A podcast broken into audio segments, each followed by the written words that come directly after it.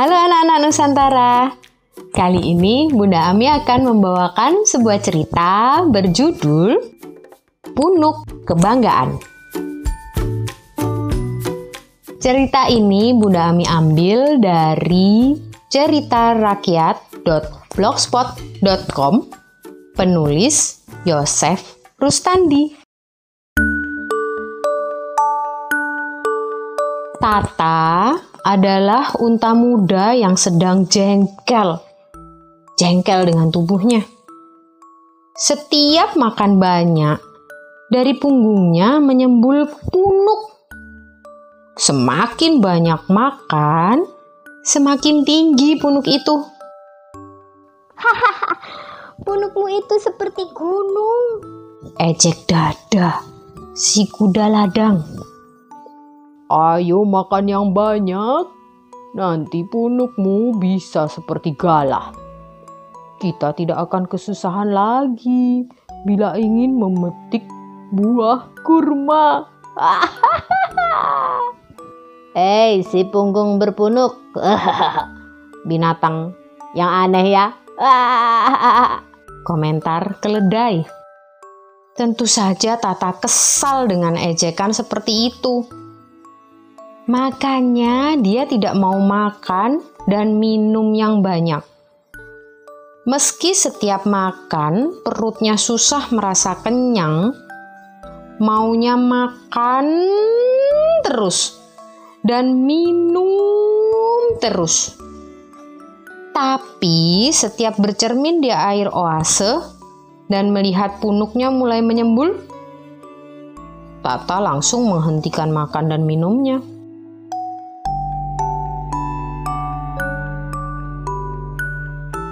Kamu ini aneh, Tata, kata ibunya.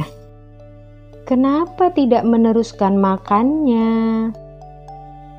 Hmm, saya sebal, Bu. Setiap makan banyak, punuk ini semakin menyembul. Ibunya tertawa. Begitulah kita, Tata, katanya sambil mengusap punggung anaknya. Kalau makan dan minum yang banyak, pasti punuk kita menyembul.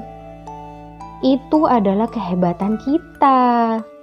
Binatang lain tidak ada yang mempunyai punuk. Hmm, itulah sebabnya Tata sering diejek sama teman-teman. Hanya Tata sendiri yang mempunyai punuk. Kita ini binatang yang aneh ya, Bu. Ibunya tersenyum. Kamu belum tahu, punuk ini sangat berguna. Kita bisa menyimpan makanan yang banyak di punggung. Ya berupa punuk ini. Katanya lagi dengan suara yang lembut. Tapi Tata masih cemberut. Untungnya teman-temannya kemudian memanggil, mengajaknya bermain di padang rumput.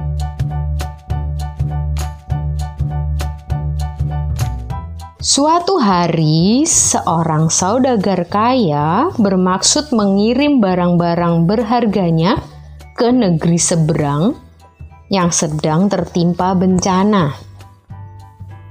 Masalahnya, perjalanan yang mesti ditempuh melalui padang pasir yang ganas. Hmm, diperkirakan perjalanan yang akan ditempuh 10 hari kata seorang pengembara.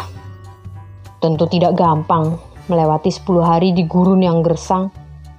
Panasnya bisa mencapai hmm, 46 derajat Celcius. Gurun pasirnya juga membahayakan. Semua binatang yang ada di sekitar oase itu ditawari untuk mengangkut barang-barang berharga. Tapi semuanya menggeleng. Membayangkan panasnya saja mereka sudah ngeri. Apalagi 10 hari tanpa makanan dan badai pasir yang bisa menenggelamkan. Kami akan mencoba mengangkutnya. Kata Punta, unta yang dituakan dan dihormati oleh seluruh unta.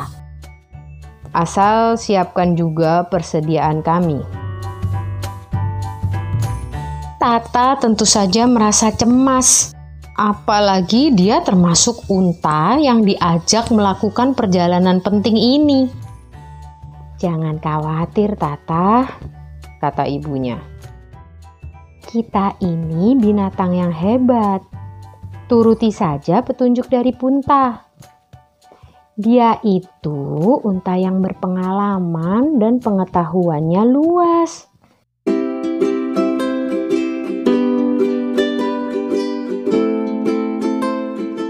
Sehari sebelum berangkat, unta yang akan melakukan perjalanan berkumpul. Pertama yang harus kita lakukan adalah makan dan minum sebanyak-banyaknya, kata Punta. Kita bisa makan sebanyak seperlima dari berat badan kita. Mereka pun makan rumput yang disediakan. Punuk mereka lalu menyembul meninggi di punggungnya. Ada unta yang berpunuk satu, ada juga yang berpunuk dua. Setelah siap, rombongan unta pun berangkat. Setelah jauh menempuh padang pasir, udara semakin terasa panas. 45 derajat Celcius, kata Punta. Tapi tenang saja, kulit kita tebal. Kita kuat terhadap panas.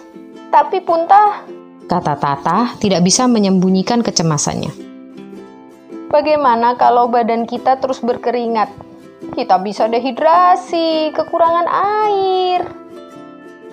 Punu kita ini nanti akan mencair. Selain menyediakan sumber tenaga pengganti makanan, juga sumber air. Punta menerangkan. Di lambung kita juga ada kantung air. Kantung ini bisa mencegah keluarnya keringat yang berlebihan. Perjalanan pun berlanjut. Siang berganti malam, setelah lelah mereka beristirahat, lalu melanjutkan lagi perjalanan. Suatu siang, angin berhembus kencang kita bersiap, badai pasir akan datang, kata Punta. Kelopak mata kita ada tiga lapis. Bulu mata ada dua lapis. Katupkanlah semuanya agar bisa menahan badai pasir. Badai pasir itu kemudian datang. Angin kencang dan pasir panas yang berterbangan menerjang apa saja. Tapi rombongan unta yang terduduk di pasir itu tidak bergeming. Setelah badai pasir berlalu, mereka bangun. Butiran pasir berjatuhan dari tubuh mereka.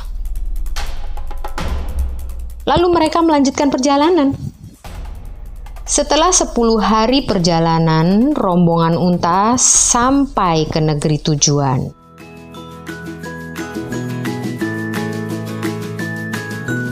Mereka disambut gembira sultan dan seluruh rakyat yang sedang tertimpa bencana.